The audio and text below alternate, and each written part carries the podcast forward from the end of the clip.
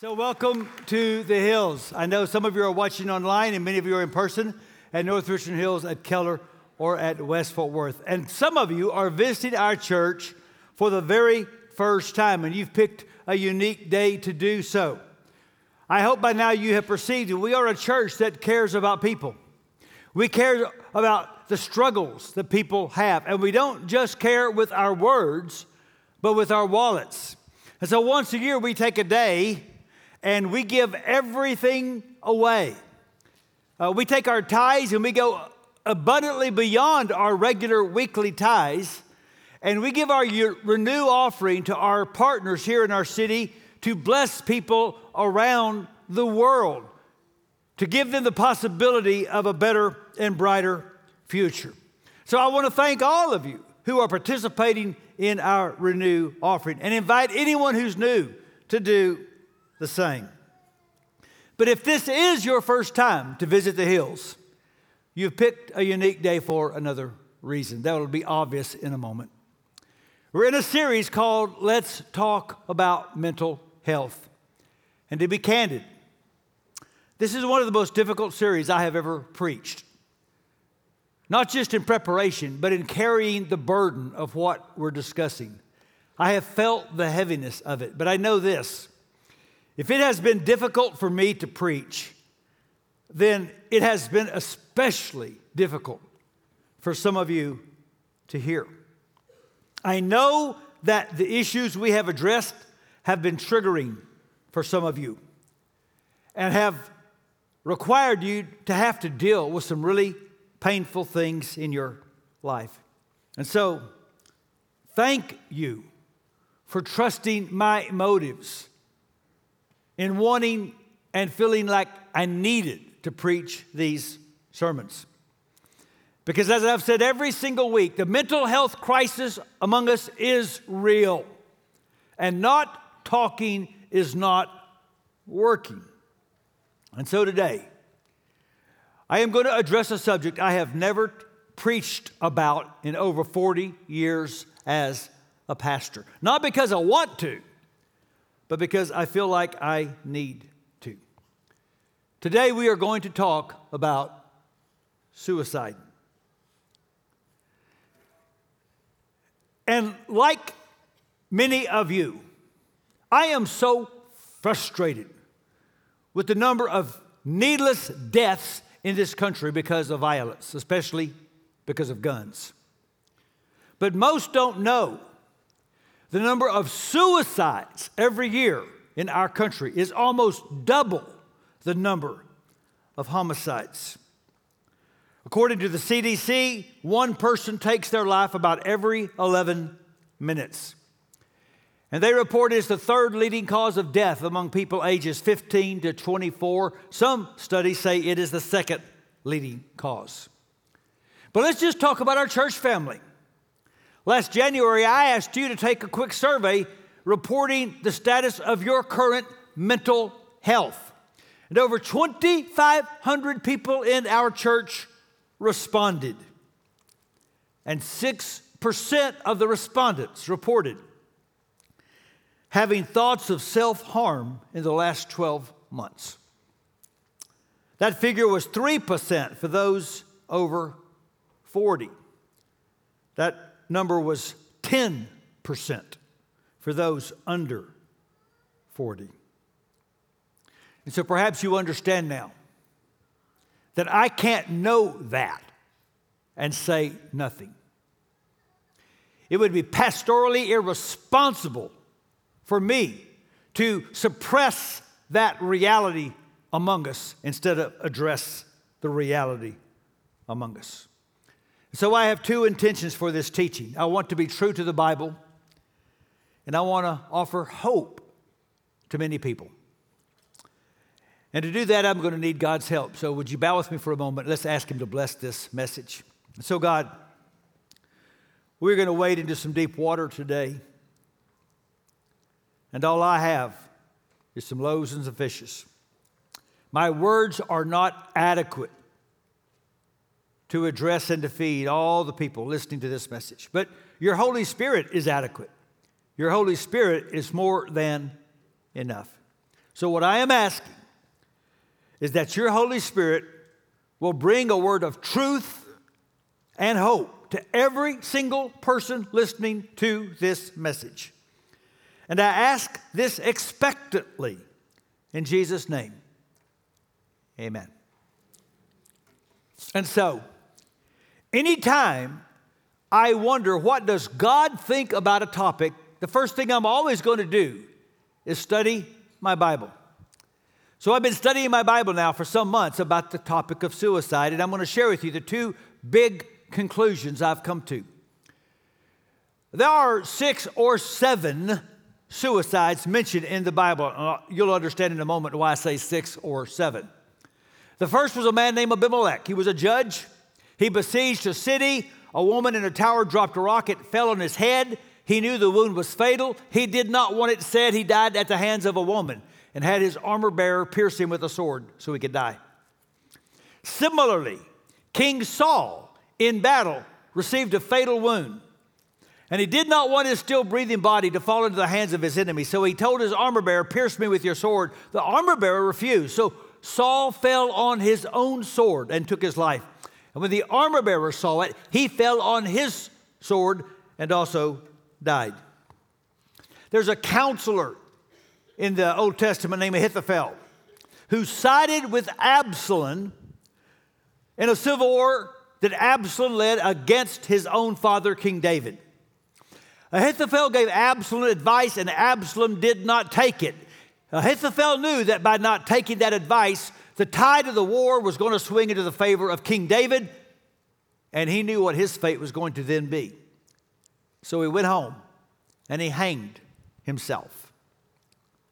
There's a man named Zimri that assassinated the king of Israel, declared himself to be king, but the army of Israel did not recognize his announcement and marched toward the palace to uh, dethrone him. And again, knowing his fate was sealed, he set fire to the palace and deliberately burned to death. And then there's the judge Samson. And you'll recall Samson was captured by the Philistines. His eyes were poked out. He was mocked in one of their temples. And Samson, with his great strength, pulled down pillars of that temple, knowing it would cost him his life, but also the life of all the Philistines in the temple. And that's why there's a debate are there six or seven suicides in the Bible? Some would say that was definitely a suicide. He knew what he was doing would take his life. Others would say that's not a suicide, that was a sacrifice. And of course, the best known suicide in the Bible is Judas, who, in remorse over betraying his rabbi, hung himself.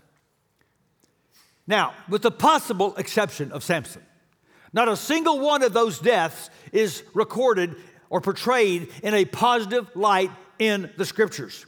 And none of them, not even Samson's, was in response to receiving a direct word of, from the Lord. In other words, not a single person in the Bible who took their life can say they were acting out of a direct revelation from God. That shouldn't surprise us because a fundamental ethic for all those under the rule of God is this you shall not murder. And suicide is self murder. And so the first big conclusion I come to is that it is never God's will that anyone should take their own life. That no one should ever take their or anyone else's life prematurely. It is significant that in the Bible, seven times individuals ask God to die. They request to die. And every single time, God refuses to grant their petition. To prematurely end a life is to rob a person of their potential as an image bearer of God and to eliminate their capacity to participate in the mission of Christ. Suicide replaces thy will with my will. And so it just can't not be in alignment with the kingdom of God. It is never God's will that anyone would take their own life. But I think you already knew that. I don't think the question before us that we wrestle with is is suicide permissible? The question we wrestle with is Is suicide forgivable? Because for centuries, certain church traditions have declared that suicide is an unpardonable sin. And it's based on the idea that it is an act once committed for which repentance becomes an impossibility. I disagree with this view for two reasons I'm going to share. The first being that it doesn't take into consideration how bad we all are. Now, maybe you don't, but I knew at some point in this lesson I was going to need some levity. So here is my meager attempt. So a man goes to heaven, he's getting a tour from an angel. He notices all over heaven there are clocks with individuals' names on the clock.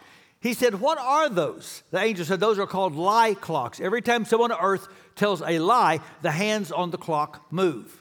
And the man said, Where is my clock? And the angel said, Oh, we have been using your clock for a ceiling fan. so here's the point when we do get to heaven, we are going to all finally understand the truth of the verse we have all fallen short of the glory of God. We will all die with sins we never acknowledged, that we never confessed, sins we didn't even know that we committed. Now, I don't say this to minimize sin, I say it to emphasize grace. That our salvation does not hang on the last thing we did, but on what Jesus did when he hung on a cross.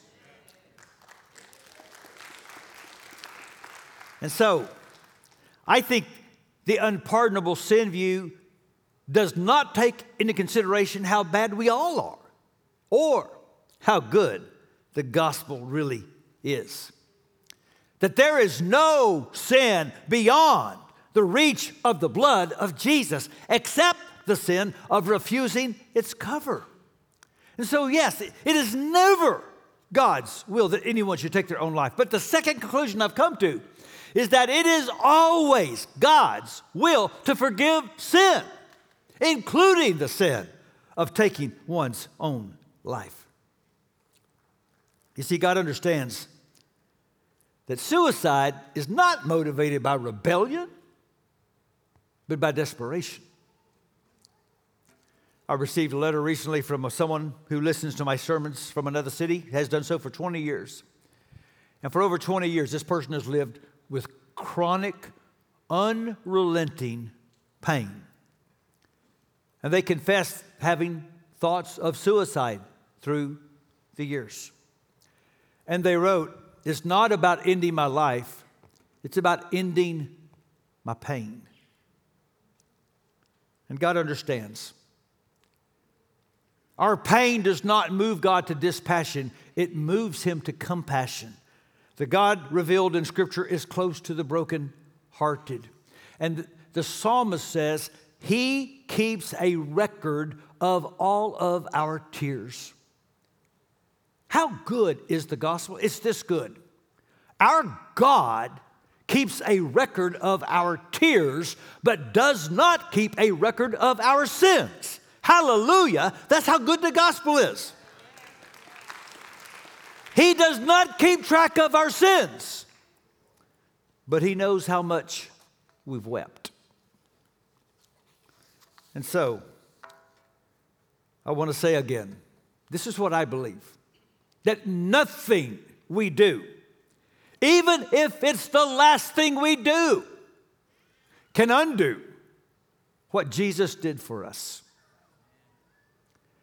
Jesus himself said, I give them eternal life, and they shall never perish. No one can snatch them away from me, for my Father has given them to me, and he is more powerful than anyone else.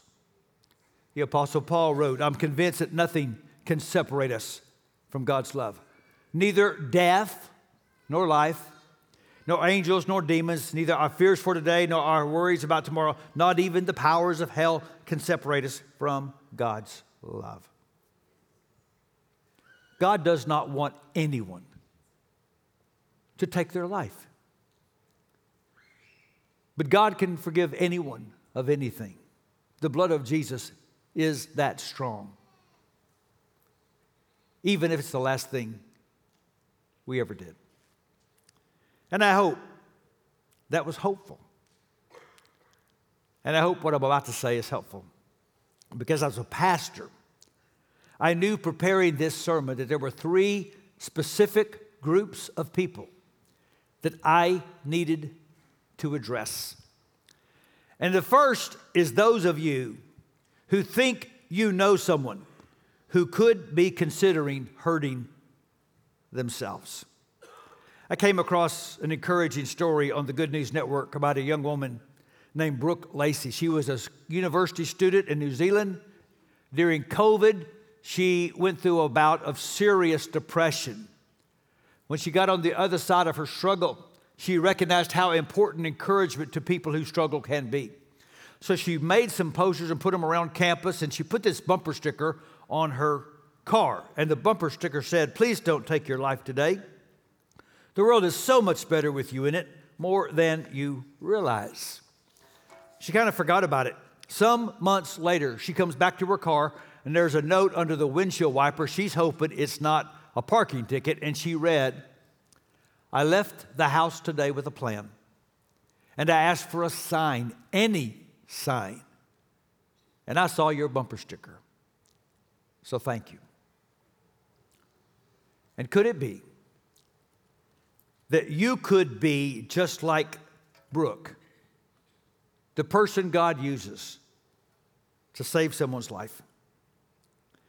Maybe there's someone in your life and you've noticed that they have been exhibiting signs that concern you depression, a sense of hopelessness or weariness, maybe even express thoughts that they don't think they matter, that everyone would just be better off without them. And you wonder, have they thought of hurting themselves? But you don't want to bring it up because you don't want to plant that thought in their mind. Every mental health professional I have talked to and everything I've read disagrees. Those thoughts are already there. And talking about them actually serves as a deterrent by providing a healthy place for those thoughts to be processed. That actually, by talking, you are lowering the risk of someone hurting themselves, moving them from quiet desperation to open, healthy conversation. This is one reason why I love our Renew partners. This is what they do. Whether it's talking with a young woman thinking of ending the life in her womb, or a child that's been in the foster system who feels unloved and unwanted, or a teenager struggling with feeling useless and hopeless or bullied. And our Renew partners step into the trenches and they talk with these people and they speak truth to them and they literally save lives. That's why we want to be so generous today with our Renew offering. And God wants to use you in the same way. And so if you feel tugged by the Holy Spirit and are concerned about someone, don't hem and haw. Vagueness in these conversations is not needed. Directness is. There are two questions you want to ask. Have you ever thought about taking your life? And if they say yes, the next question do you have a plan to do so and the means to carry it out? And if they say yes, then you say, I want to take you right away to a hospital so they can be evaluated. If they can't or won't go, then you try to stay with them until professional help can be procured. Maybe, though, you're talking on a phone or texting and they're not even in your city or state. Then you tell them that as soon as possible, you are going to call someone to come and see them. You can call 988, the mental health hotline. You can call uh, a suicide prevention network in their city. You can call the local police. Uh, I talked this week with several members of our church who work in this area with local police departments. And our police see this a lot, and they have people who are trained and competent and empathetic and who can show up and help. You say, Pastor, that would be so awkward to say, I might do that. Yes, but the scripture says wounds from a friend can be trusted. These conversations can be real hard. But doing hard things is a sign of real love. And so I want to say to those of you who think you might know someone thinking of self harm, please get what might be in the dark out into the light. And now I want to talk to a second group. I've been thinking about you a lot because I know that when I announced a week ago that we were going to talk about suicide, immediately, deep inside you, something began to ache. And I'm talking to those of you who know someone you loved who died by suicide. And I cannot imagine how hard it is for you right now to listen to this message. And I'm sorry. I'm just so sorry. And God is too. Unlike the gods of other world religions, the God of the scriptures knows how it feels when someone you love dies. And the scriptures tell us that the Lord is close to the brokenhearted and he rescues those whose spirits are crushed. And God understands that you're dealing with some very strong feelings. Maybe you feel angry or just so deeply sad or you're just so confused. And you can learn from the psalmist to take what you're feeling and tell God about it. Be honest to God about how you feel. He already knows, so you might as well tell Him. But let me caution you about trying to make sense of the senseless. The idea is that if I just knew why, then it wouldn't hurt so much. But in that moment, the person you love wasn't thinking rationally. It will never make sense. And by the way, let me just add I think knowing why is an overrated pain reliever. When I think about some of the hardest things I have dealt with in my life, knowing why did not make the pain go away. But wherever you are, confused, angry, sad, just tell God. All of your feelings are legitimate. Well, except one the feeling of guilt. Here's the thing about false guilt it doesn't feel false. But blame is the weapon of the deceiver, not the Redeemer. And you're thinking, but if I had just this or if I had just that, we could all stay there forever. Think about it. If we had known then what we know now, we would do most of our lives differently. I think about every single important area of my life husband, father, pastor, if I knew then what I know now, I would have done so many things differently. This is called life. But the land of coulda, shoulda, woulda is infertile. And no good fruit will ever grow there. And so please, don't make the pain worse by owning blame that does not belong to you. It wasn't your fault. The scripture says there is no condemnation for those who belong to Christ Jesus.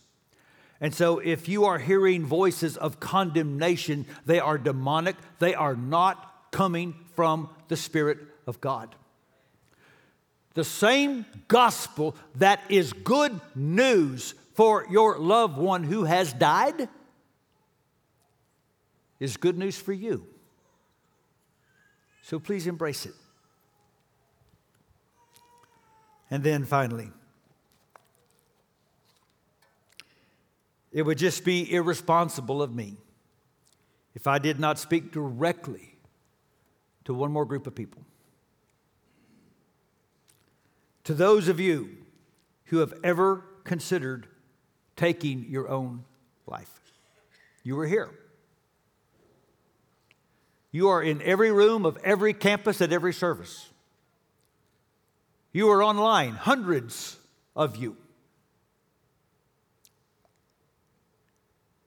And you know that those thoughts are a part of your story. Let me remind you of two truths I've been speaking over and over in this series. And the first is that your challenge is not a sin. That you are not a bad Christian. God is not disappointed in you because you have a mental health challenge. Your faith is not weak. And also, let me remind you that you are not your struggle. Your diagnosis is not your identity. Your identity is son or daughter of God. But to that now, I need to encourage you to remember one more very important truth, especially for you. And it is that in the eyes of God, your existence on this earth is good. Now, for the next few moments, I am going to share a particularly Christian worldview. And I understand not all of you share that worldview. You may not even believe in God. That does not keep the God I believe in from loving you, believing that you matter. But if you do share a Christian worldview, I think particularly what I say can be a blessing. That in the eyes of God, your existence on this earth is good. The idea that the world would be better off without you is a lie. The King of the universe has declared that his creation, of which you are a part, he has declared it to be very good. You exist because God created you. And so God has declared that your existence is good. Even when it does not feel good subjectively, God has objectively declared your life is good and He takes great delight in your existence. He was there when you were born because He created you and He took pleasure in your arrival. He saw your birth and He said, Good. And God has delighted every single day since that you are in His world. And so, even when it feels like a curse, Scripture calls on you to believe your life is a blessing. And the thing is, even when you don't see the preciousness of your own life, you recognize the inherent sacredness of the lives of those you love. You look at other people you love and say, their life is good. It's good that they live. It, the world is better because they're here. They matter. Their life is precious. What you see when you look at others, God sees when He looks at you. Listen to the most important words Jesus ever uttered. You must love the Lord your God with all your heart and all your soul and all your mind. This is the first and greatest commandment. A second is equally important love your neighbor as yourself. Equally important. Love your neighbor as yourself. Now, most don't love others as much as they love themselves. But for some of you, the problem is you don't love yourself as much as you love others. And so God relentlessly pursues his children who struggle to love themselves as much as he loves them. And every week I get another story of how relentless God is in pursuing people who don't believe that their existence is good. Just this past week, I got a letter from Greg. Now, Greg is an inmate. We preach in some of our local prisons. They transcribe my sermons and they send them to inmates. And then once we send them, they go all over. And one got to Greg. And Greg, who's in prison in Lubbock, Texas, wrote our church. I'd like to thank you for finding me and continuing to send me Rick's letters here at the psychiatric unit in Lubbock. I'm here due to a recent nervous breakdown, an attempt to take my life. Incredibly, as I was in my cell recovering and trying to make sense of life, God spoke to me through Rick's letters on mental illness. And when I began reading lesson number one, I immediately fell to my knees in tears, thanking God for reaching out to me through Rick's letters. I know now that God was there for me and with me, and He is what keeps me going. Thank you, Hills Church, for reaching out through Rick's lessons to help save my life. Can we thank God for what He did for Greg? That is not me. That is the Lord God relentlessly pursuing every life to let them know I created you and your existence is good. And God wants us to affirm His it is good declaration by loving ourselves and by agreeing with Him that it is good that we exist. And we do that by offering Him this life that we have to be used for His glory. The Apostle Paul wrote, in view of God's mercy, offer your bodies as a living sacrifice, holy and pleasing to God.